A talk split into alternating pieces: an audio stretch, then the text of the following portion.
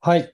スリーリングスチャンネル。今日は、空気処方対談というのをですね、えっ、と、この前初めて、えー、ウランと命の声を聞くという、えー、私、富田隆文隆が作ったブックレットを一応、まあ、軽くこう、テーマとまで言わないけど、なんかキーワードとして掲げながら、鎌中ひとみさんという映像作家の大パイセンと、えー、お話したんですけど、今日、うん、風紀消防対談っていいじゃんと思って、ちょうど最近やりとりをしていた星野工事というですね、工事を作ったり、味噌作りをすごいやっている、えー、味噌オタク仲間、味噌オタ仲間の星野淳くんとやりとりしている中で、あ、そうだ、淳くん、僕が風紀消防として初めて作ったブックレット命と味噌の中で、えー、星野工事のことも紹介してるし、よし、淳くんと喋りたいなと思って、えー、誘わせていただいたところ、いいっすよ、と、えー、すごく、えー、爽やかに OK をいただき、本日8月2日ですけども、えー、ズームでつながって、えー、僕は今大阪の中津にいますけども、淳くんに、えー、ズームでつながってもらって、これからお話をしていきたいと思ってます。今そこがどこなのかも含めて、簡単に自己紹介までいかなくてもいいので、ちょっと一言もらえたらと思います。じゅんくん、どうぞ。はい、どうも、はじめまして。星野じゅんです。星野浩二。星野浩二。はい、やってます。じゅんです。よろしくお願いします。はい。で、はい、えっ、ー、と、タカさんに久々にちょっと喋ろうよと誘っていただいて、はい。めっちゃワクワクしてます。はい。はい。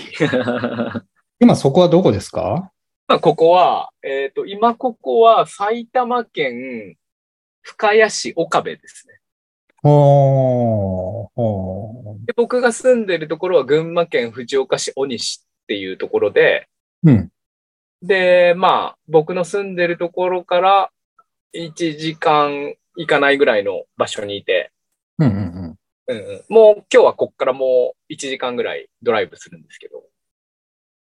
はい、そんなタイミングでありがとうございます。はい、うん、移動の途中なんですけど、よろしくお願いします。はい、お願いします。はい、まあ、早速だけど、小西って地名ってさ、あんまり知ってる人多くなくないうん、少ないと思う。どこなんえー、っと、群馬県があって、うん、まずそもそも群馬ってどこやねんっていう、特に関西の人は思うと思うけど、うんうん北関東って言われてる。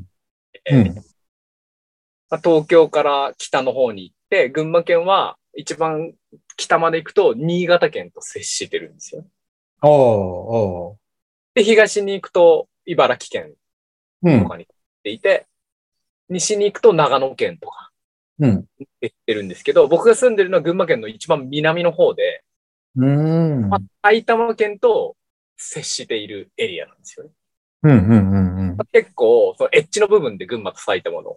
なるほど。割と、えっ、ー、と、群馬の前橋高崎とか、えっ、ー、と、埼玉県側の都市部だと、まあ、本庄、熊谷とか、うんうんうん、まあ、その辺のエリアになるんですけど、その都市部からちょっと山の方に入った中山間域、里みたいな場所、うんうんうん、で、えっ、ー、と、自転車でもう5分ぐらい行って川渡ると、埼玉県の上川町っていうところに入って、で、知ってる人もいるかもしれないですけど、松田マヨネーズさんっていう、。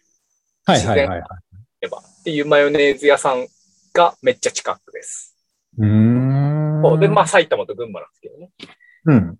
県境の里みたいなところに住んでますね。そうか。里。はい、小西、群馬県藤岡市小西っていうエリア。うんうん、そうか。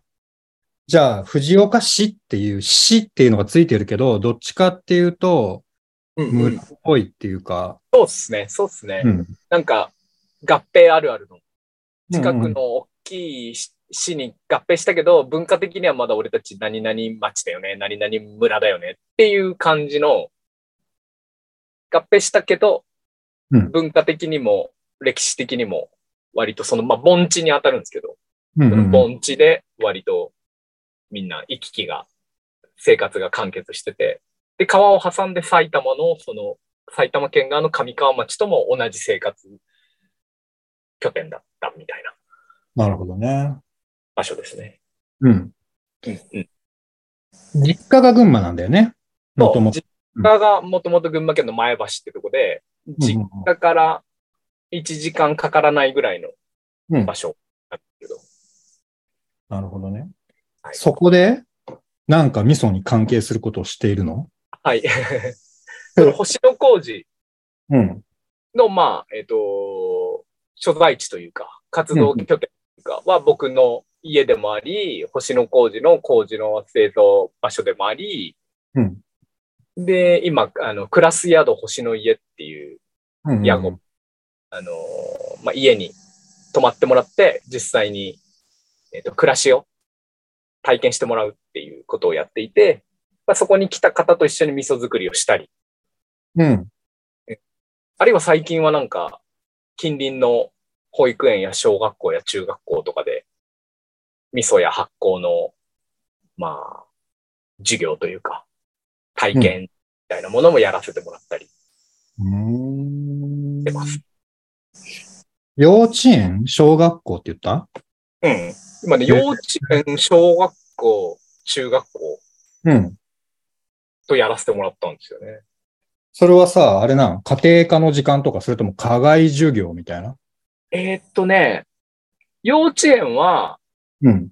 もう味噌を作って、うんうんで、卒園式の時に、卒園証書とともに味噌が渡されるっていうのが、うん。一回あっえーあと年中さんの時に作っておいて年長さんになったら食べようねとか、おーまあ、一個のプログラムとして、うんうんうんうんうん。保育園のプログラム、年中さんのプログラムみたいな形でやらせてもらって、うん。で、小学校は、あの、うちの鬼市のエリアで、オルタナティブスクールがこの2年、3年始まって、うん。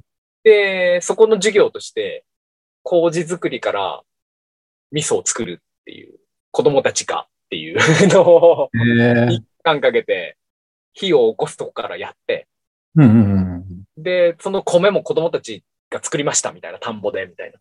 えーっていう、かなり、あのーエッジの効いたのを、オルタナティブスクール、小学校にあたるオルタナティブスクールで小学校1年生から6年生までと一緒にやらせてもらって、で、そんなのを数年やってたら、うん。なんか、面白い働き方してる人がいるっぽいみたいな感じになり、うんあの、中学校で、うん。こう、職場体験学習みたいなの、お職ー。場に行って、こう、飲食店でちょっと実際に厨房で働いてみるとか、うんんそういう授業を、まあ、中学2年生がやるみたいなんですけど、うん。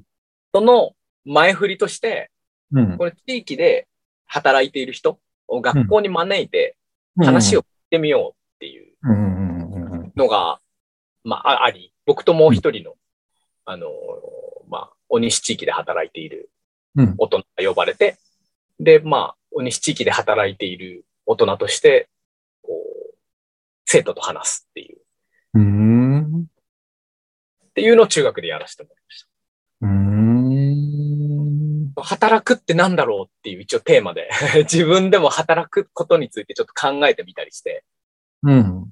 そうそうそう。で、それを僕なりに子供たちとシェアっていう感じだったんですけど。うん。んまあ、実際に味噌を作ったっていうよりは、こんなことやってますっていうのをスライドとか見ながら、うん。そのも含め、働くっていうもっと、ちょっとうん、広い視点でというか、子供たちとセッションした感じですね。なるほどね。んうん。中学生とかどうだったその対話はなんか感想とか手応えとか。そうですね。なんか、最初何話そうかなと思 って、中学生に一番刺さるのって何なんだろうなとか思ったりして、うん。なんか自分がこう、若かりし頃の、ちょっと旅時代とか、うん。例えばファームで、オーストラリアのファームでいろんな国の人たちと働きましたとか、もこういうのとかも結構刺さるんだろうなとかも思ったりして、一応そういう話もしようかなと思ったんですけど、うん。でもなんかもう、こ根本的にうん。働くって何なんだよっていうのが、うん。自分の中でうん。なんか考えてみようって思って、うん。自分の中で働くって何っていうのをちょっと中学生、自分なりに考えてみて、中学生にも投げかけてみて、うん。で、最初ちょっと5分10分、ちょっとそういう全問答的な 感感じもあると思うんですけど、働くってなんすかね みたいな。うん。なんかちょっとそういう投げかけをしてみて、ななんかそ。れが結構反応良くて、うん。結構こう、レスポンスも返ってきて、こう手を挙げてうん。話してくれる子もいたりして、うん。うんうん。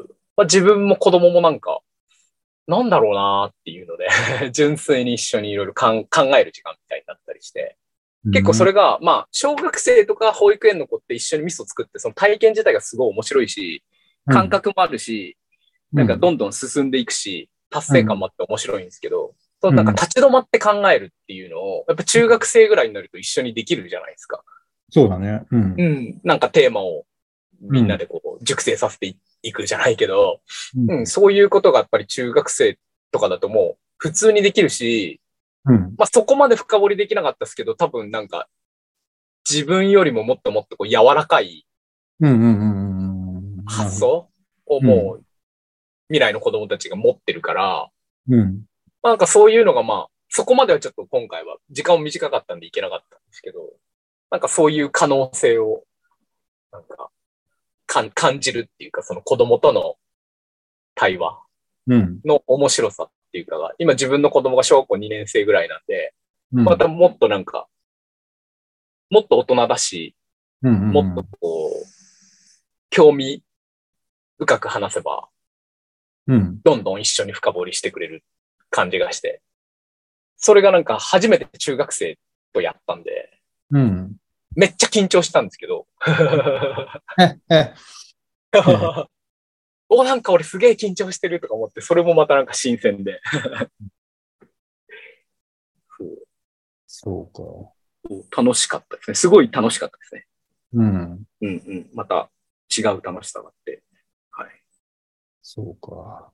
いいね。この、保育園、小学生、まあ、オルタナティブスクールってくくりだけど、まあ、小学生っていうのかなと、中学生、その世代によって、ね、一緒にやれ、一緒、まあ、一緒にやれることっていうか、一緒にやることが違う。そして、こっちが感じることも違うっていうのは、なんか、面白いね。その、特に緊張するとかって面白いなと思って。うんうんうんうん。結構なんか残酷っていうか、 残酷な面もあるっていうか、でも子供だから、うん。やっぱり、がっつり寝ちゃうことかもいる し。そうだよね、みたいな。給食食べた後の5時間目とか眠いよね、みたいな。そういうのもなんか含め楽しかったです。 そうだようねん。まあ、なんか、哲学対話みたいな。うんうん。問いそをうです一緒に掲げるってことだよね。そう、そのレベルのことが、うんむしろ。すごい楽しくできるうん。んだな、みたいなるほど。まあさっきちょっとちらっとあったけどさ、オーストラリア、俺はオーストラリアに行って、まあいわゆるウーフっていう形も含めて、その、働くっていうことを、ね、それこそ、ウーフ自体もまあある意味オルナオルタナティブな働き方じゃん暮らし方と働き方。な。 うん。ね、そういうものを体験して、その後どんな感じでそこに行ったのかみたいな、今のところに行ったのかみたいな、ね、あの、じっくり聞いたらこれはもう全そうっす6巻、 漫画でで言うと全6巻ぐらいになりそうだけ言っど、ちゃうかもしれないですね。うんま。あ、かいつまんでね、ちょっと聞いていいかな。うんうんまあ、その海外での暮らし、うん。夫婦だったり、そのオーガニックみたいなテーマうでん、すで、にもう何年もやってる人たちっていうのの出会いが、まあ、日本でももちろんそういう人たちっていたんだろうけど、その時僕はそのオーストラリアに行ったことで、まあ、こう、自分としての最初の出会いがあって、そういうカルチャーに。うんそれが2008年から9年ぐらいなんですけど、うんで、日本戻ってきて、日本の今度はそういう実践してるコミュニティだったり人たちに出会いたいなっていう日本の旅が、まあ何年かあって、うん。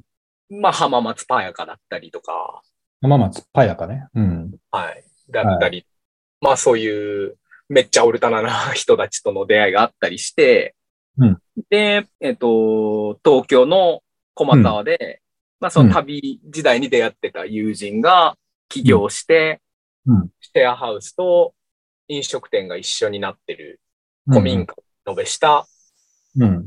ジャムハウスという。ジャムハウス。うん。シェアハウスであり、飲食店であり、コミュニティ。まあ、飲食店としては、うんうんまあ、当初はうぶすな、後にチャランケってなったんですけど、うんうんうんまあ、大きくジャムハウスがまあ始まって、それが2010年とか。うんで、そのスタートした直後ぐらいに僕が、そこにスタッフとして加わり、うん住みながら飲食のスタッフもやり、うん。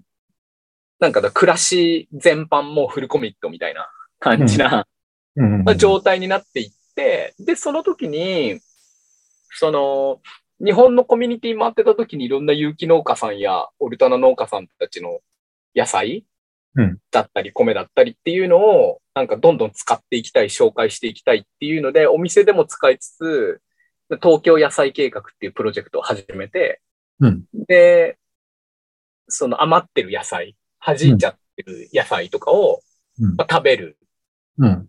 買う、提供する、売るっていうのをやっていて。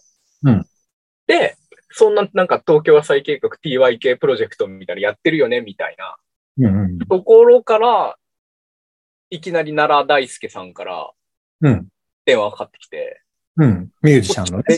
そうそうそう、ミュージシャン の。 え、めっちゃレアな人から電話かかってきた、みたいなうんうんうん感じになり、うん。で、一回ライブとかもお店でやってもらったりっていう流れの中で、タカさんを紹介してもらって、あ、奈良さんからタナさんから、へ今度一緒にタカと行きたいんだけど、っえ。へえ。ていう紹介があって、おお、ぜひって言ってたんだけど、奈良さんは結局その時は、うん。なんかのあれで、あの、ライブができなくなっちゃったかなんかで、ちょっと来なか、こあの、来れなくなったんですよね。うなんんか多分こっち側の理由だったと思うんですけど、ジャムハウス側の理由で。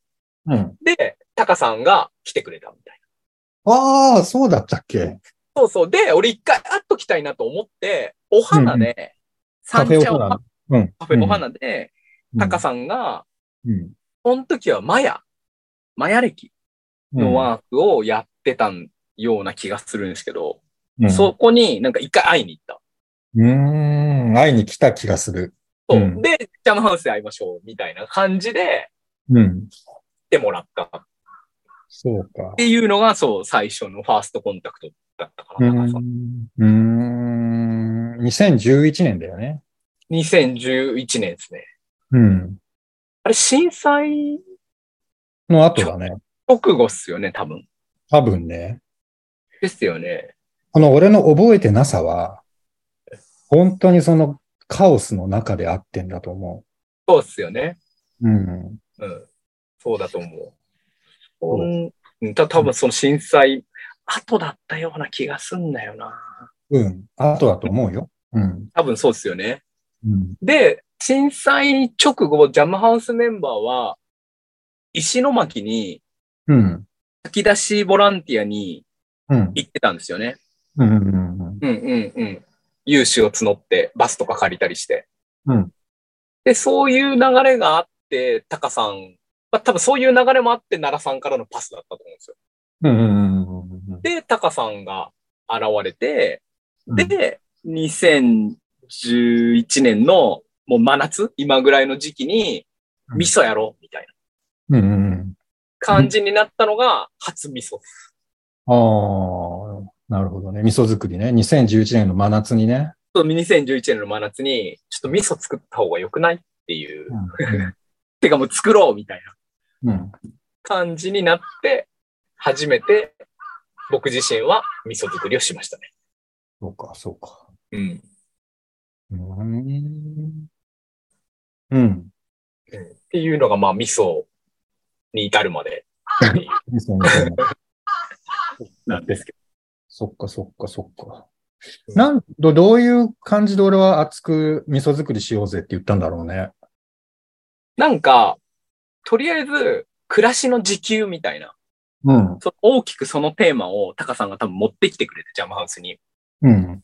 で、その意識は潜在的にジャムハウスのメンバーだったり、僕だったりにあったと思うんですよ。その野菜を持ってきて、それを自分たちも使うし、加工するしとか。うん。うんあ、と、タカさんと同じぐらいの時期に、同時シンクロで、今思えば、うん、宗谷海君も来てくれたりしてて、おー。アーマカルチャーとかどんなアプローチでジャムハウスだったらできるのかなみたいな。ちょっとでも作りたいんだよね、みたいな。うんうんうん。そしたら、カイ君にはなんか、無理して畑とか田んぼやるんじゃなくて、NVC 賞とか言われてたりとか、まあ。なんかそういうのがあって、やりたいけどどうやってやるみたいな。うん。どんな感じでやるってとりあえずつながりあるから農家さんとのこの生産者とのつながりは切らさないようにしようみたいうんな。感じで TYK がなんかそこのビジョンをホールドしてたっていうか。うんうんうん。そういう感じだったんだと思うんですよね。でうん、染めだったり、うん味噌作りだったり、いくつかの多分コンテンツをタカさんがうんうんうん持ってきてくれて、で、なんか、やっぱり飲食店っていうのもあって、全員に味噌がドハマりしたみたいな。なるほど。その福島にも持っていけるし、うん。うん、とりあえず仕込んだら福島持ってっといたら、うん被。災地で食えるっしょとか、うんうん、寝かしてちょっと炊き出しにも使えるよねとか、まあ、とか、っていうか自分たちが食うし、 うんお店でも使いたいし、とか、うん。うんなんかすごい味噌がドハマりしました、ね。住んでると勘違いされるぐらい、うん。ジャムハウスにいたよね。そうですね、もう、まあ、通い、通い住人っていうか、なんだろう。うん。関東で仕事があるときは、もうずっとチャランケで寝てたからね。閉店、チャランケに。そうそう。閉店のタイミングでワークショップ終わって、ただいま、みたいうんうんうんな。うあん。今日、富田塾の日じゃん、みたいな。その後ね、11時とか。 そうそう、11時から。そうだよね。そっか。で、味噌作りやったり、草木染めのワークショップやったり、需要。作りやったり。うん。ですね。こうあれだよね。味噌、味噌自給率100%までいったよね。みとりあえず、そうジャムハウスで食べている、チャランケで、の店で使っている味噌は全部自分たちが作った味噌で、そうですね、そうですなんか歴代の味噌がいっぱいあったよね。1年前の味噌、1年半前の味噌、半年前の味噌、1ヶ月前に仕込んだ味 噌。常に作ってるみたいな。常に作りたい人はもうとりあえずチャランケ行ったら味噌作れるみたいな。そうだよね。結構近所のね、あの、おじちゃん、おばちゃんとかも参加したりして、もう一緒にやって、みたいな。委託とかもなかった。なんか、俺今日参加できないけど2キロ仕込そんうでそうそて。うそうそう。あらもうそう、そういう、そういうノリでした。味噌ステーションっていうか。うんで、。なんかそんなのやってたら、うん。うちでもやってよ、みたいうんうんうんうんうん。うちにも来てよ呼ばれたってことか。な。呼ばれて、呼ばれるようになり、みたいな。うん。うんうんうんうん。味噌の案内役のオファーがなんか気づいたら来るようになり、で、タカさんに結構うん。いろんな場所に連れてってもらうん。出たじゃんうんうんうん。う、祭りだったり、いろんなワークショップのお手伝いやらないやらっていうのがあったから、そうでだ。だから、そう、自然とこう、で、てっちゃんを紹介してもらったり、怒りミス。う。うんん、っていうのも、だから、なんか材料の、その、だ TYK もやってたから、大豆も仕入れられる、てっちゃんから麹も仕入れられて、タカさんからノウハウも学べててっていう感じだったから、なんかすごいスムーズに、あ、やりますよ、みたいな。めっちゃできるじゃん、みたいなうんうんうん。感。じになんかスムーズになんか味噌ワークショップのオファーを受けられる体制になってって、で、やっていくうちに、そんなのを1、2、3年ぐらいやってたら、なんか味噌結構もう数百キロ仕込んでるよな、みたいな。うんうんうんうん。自分味噌数百キロやってんなっていう感じになって、じゃあこれも麹からやった方がいいな。てか麹をもっと深めてみたいなっていうのもあったし、うんうんうん。麹から作りたいなっていう。作ったら、まあ、とりあえず求めてる人もいると。これはいいんじゃないかっていうので、まあ、味噌蔵だったり、酒蔵だったりとかで、うん手伝いというか、バイトというかさせてもらったり、てっちゃんに教わったり、うん。ネットで見たり、うん。ワークショップとかやってる人に参加してみたり、っていう感じで麹作りを覚えていって、で、2015年ぐらいから星の麹っていう形で自分で作った麹で味噌作りをやってますっていう状態になりましたね。なるほどね。そう麹ベンチャーみたいな。 か。ベンチャーね。ほんと工事ベンチャー。マイクロ工事屋って言ってなかったよく。そうですね、マイクロ麹屋っす。うん。うん。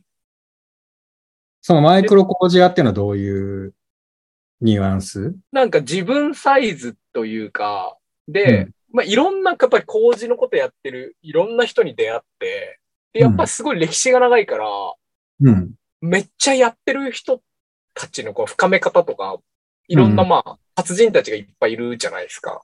うんで、結構、あるあるなのが、うん。ビビっちゃうっていうか、ななんか、もうこれちゃんとこういう風にやらないと、雑菌とかめっちゃ入って、あーみたいな。なんかミトは結構、ざっくりでもできるよね、みたいな。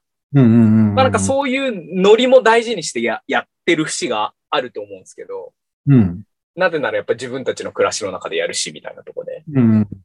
なんか麹って結構こう、なんか、すごい専門的なやっぱイメージがうん。あって、うん。なんかこう、ちょっとと、挑戦するのにハードルが高くっうん。ていう思い込みを作りがちだと思うんですけど、うん。うん。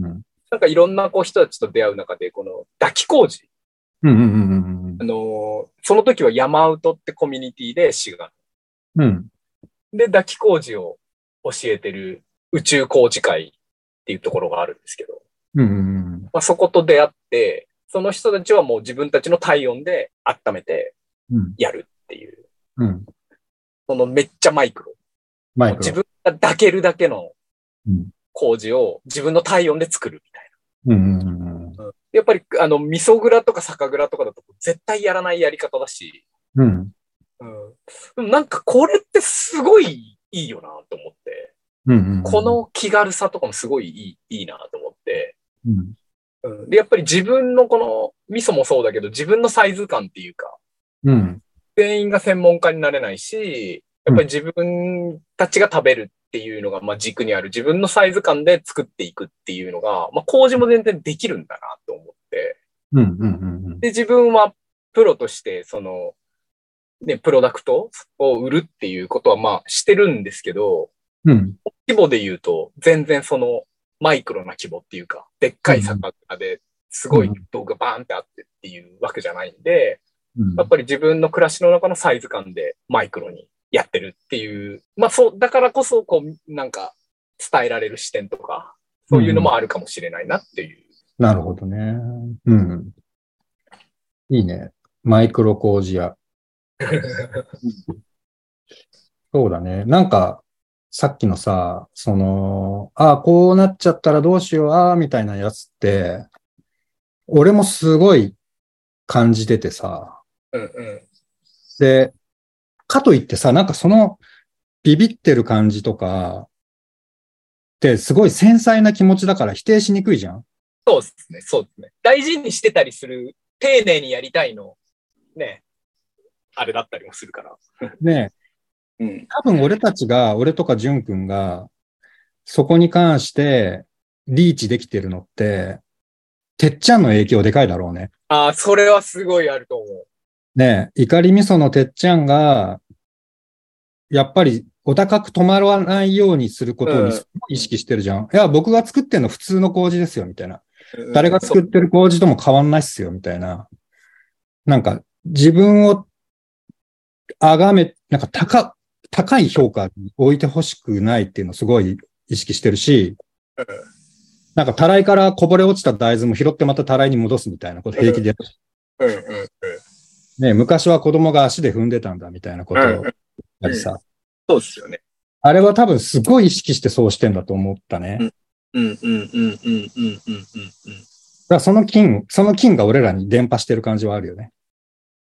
それはすごい思う、もう全く同感だし、同時にすごいよ、やっぱり僕も良かった、いい、いいなって、そのあり方ってすごい思います。うん。うん。で、同時に、まあ、てっちゃんはてっちゃんだし、うん俺は俺だし、じゅんくんはじゅんくんっていうところで、なんかその自分のライフステージとか、その暮らしの環境に合わせた活動をしているけど、うん。なんか大事にしてる部分っていうのは、やっぱりなんかその、いや、もう自分にはできないとか、それはすごくハードルが高いかもっていう、なんていうのかな。それがもし思い込みなんだとしたら、その思い込みをどうやって外し合っていけるかみたいなところをやってる感じがあるよね。うんうんうんうん。そうですね。なんかミソはすごいそういう思い込みを、まあ、外しやすいし、うん。うん。うん、成功体験を得やすいっていうか。そうだね。やっぱミソから入れてよかったなって思います。うん、いきな、り麹作りからうんうん、はい。まあ、それはそれでよかったんだろうけど、僕の場合は味噌からの麹っていう、その、源流に遡る感じが、うん。なんか、より腹に落ちたんだと思うん。う。うん。確かにさ、お酒はさ、うん。すごいちょっとした変化で味変わるじゃんうんうんうん。で、すごい好みが分かれるじゃんうんうんうんうん。だから、なんかその、まあ、麹の付け方自体もそうだけどさ、結構やっぱり繊細にやるっていうのが、まあ、ある意味否定できないっていうかさ、そりゃそうっすよね、みたいなのがあるけど、うんうんなんか、味噌用の麹作るっていう時点でちょっとなんかノリが、うんもちろんちゃんと醸すっていうのはあるし、うん。ねお米もちゃんと蒸すっていうのもあるけど、なんかちょっとこう、ごちゃっとしてもいいよね、みたいな。ノうリん。そうにです。なんか振りやすフい。リースタイルの要素が、絶対入るみたいな。うん。そう。で、それで、その、なんか結構やっぱ酒も、やっぱり、いや、実際あると思うし、すごい、味噌と全然違う気の配り方が当然あると思うんですけど、作ってるものも違うから。うん。一回なんか、寺田本家のうんマサルさんとうんうんうん。トークさせてもらった時にうん、なんか、うおー神を前に何を話せばいいんだみた いな。ああ、うん。ででもまあ、これはなんか、発酵好きの一人として、ちょっとめっちゃこう、素朴な疑問ぶつけてみようって思って、うん。納豆食べますって聞いてみたんですよ。うんそしたらもう全然食べると。うん。昼み。休みに食べて、帰ってきて手入れするぐらいのこと言ったんで、マジっすかってちょっとびっくりしたんですけど、まあ、うんうち雑菌ウェルカムなんで、みたいな。うんうんうん。なんか感じで言ってて、お、そのノリでやってるんだ、寺田本家すげえっていう、なんか感動もあったりしたっていうか。なるほどね。でもまあ一概に言えないと思うんですけどね。いろんななんか麹を作ってる状況とか、うん管理してる状態とかうんも。違うんで、で、まあそこにいる常在菌の数とか、うん。いろんなものが違うんで、それが同じように真似したら大丈夫かって言われたら、それはまた違うと思うんですけど、でもなんか。かその、そういうなんか、スタンスっていうか、面白いなと思いました。うん。いや、やっぱりマサルさんもまさにさ、お酒の世界においてさ、すごいみんなをほっこりさせた人だと思うよ。うん、うん、うん。ああ、近寄れるみたいな、なんか、そうっすよいろいろね。話せるし、みたいなさ。なんか、自分もなんか寺田本家のこう先代のあの発行道とかうん。読んだりとかもしてたから、うん。なんかすごいこう、恐れ多いみたいな。 なんか勝手にハードルを自分の中でやっぱ上げちゃうみたいうんうんうんなのはあったけど、マサルさんとなんか実際話してみると、ほんとすごい、てっちゃん的なそういう、権威化しないかっこよさみたいな、うん。あるなと思いましたね。そう。まあなんか乱暴にざっくりくくるとさ、時代の変化はあるだろうね。その、うん、うんやっぱりデモクラシーとかさ、オルタナティブとかさ、多様性とかさ、うん、なんか、こう、敷居を下げて、もう暮らしのとか等身大で、みたいな、暮らしと仕事の境界線を外していくとか、そういう空気感みたいなものの中で、うん、やっぱり麹とか味噌とかお酒のあり方っていうのもすごく今、変化してんだろうね。うんうんうんうんうんうんうん。そうですね。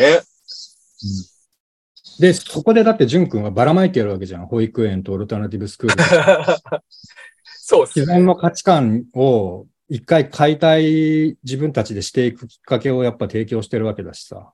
うんうんうん。ね、なんかこれからの、 そのこれから、ね、僕らよりも若い世代っていうのが、うんうんまたすごい、今度逆に俺たちにまた面白い影響を及ぼしたりとか、そうですねねして混ざってくる。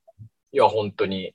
なんか本当、工事発行やってる人たちで、今なんか、マルシェとかで、こう、自分でやって発酵調味料作って、まあ、味噌やら、いろんなものを作って販売してる人とかもすごい増えたなと思うし、うんうん、そうだね。なんかどんどん、みんななんか参入してきてくれて、なんか嬉しいですまあちょうどさ、俺の、俺も、その、いろいろそういう思いもあって、命と味噌っていう本を書いたのね。なんか、俺とかが書いてよくねみたいな、そういうのがあるんだよね。ね。うん。味噌のことすごい研究してる人が本を書くっていうよりも、うんなんか、誰でも書いていいとまあ思うよね、みたいな。で、うん俺はすごい知りたいし、すごい伝えたいから、なんか調べながら書いたんだよねっていうのを、それこそなんか等身大でシェアしたくて作ったとこがあって。なんかこのね、命と味噌も、まあ最近そういう話もらってんだけど、なんかさ、コピーしてさ、味噌の販売コーナーとかにさ、これ1ページぐらいコピーして貼っとくとかさ、ガンガン使ってほしいんだよね。おー。うん。授業とかでもガンガン使ってくれていいし、あありがとうございます。うん。なんか、コピーしちゃっていいし。うんうんすごい。オフィシャルブート OK みたいな。オフィシャルブート OK です。あの、グレッドフルデッドグレートフルデッドスタイルですね。スタイルで。うんなるほどで、そのコピー知らねえみたいな、そのコピーちょっと見してよ、俺、俺それ、なんかちょっと脚色してあるけど、それ俺ちょっと見たいみたいな。あ、いいですね。俺の元になんか、ちょっとこう、いじったバージョンが、あ、いいですね。イラストとか足してるみたい イラスト勝手に足してあるし、みたいな。な。いいですね。まあ、あっという間に実はもうね、3、40はい分食べて、おー、うん一瞬で。ね、またぜひ、なんかさ、ここに、あのーぜひ皆さん、質問とかうんうん感想を寄せてほしいな。そして、ぜひまたジョン君と俺で、その質問に答えるとかさ、そうですね。あ、いいですね。対 話、うんできたおはがき、おはがき的な。おはがきお待ちしております。ジュン君の方におはがきを寄せてもいいです。あ、そうですね。ね。そしてまたこの2人で喋るみたいな。はい。ぜひですね。うん。OK。そしたら、えー話はつきませんが、そうですね。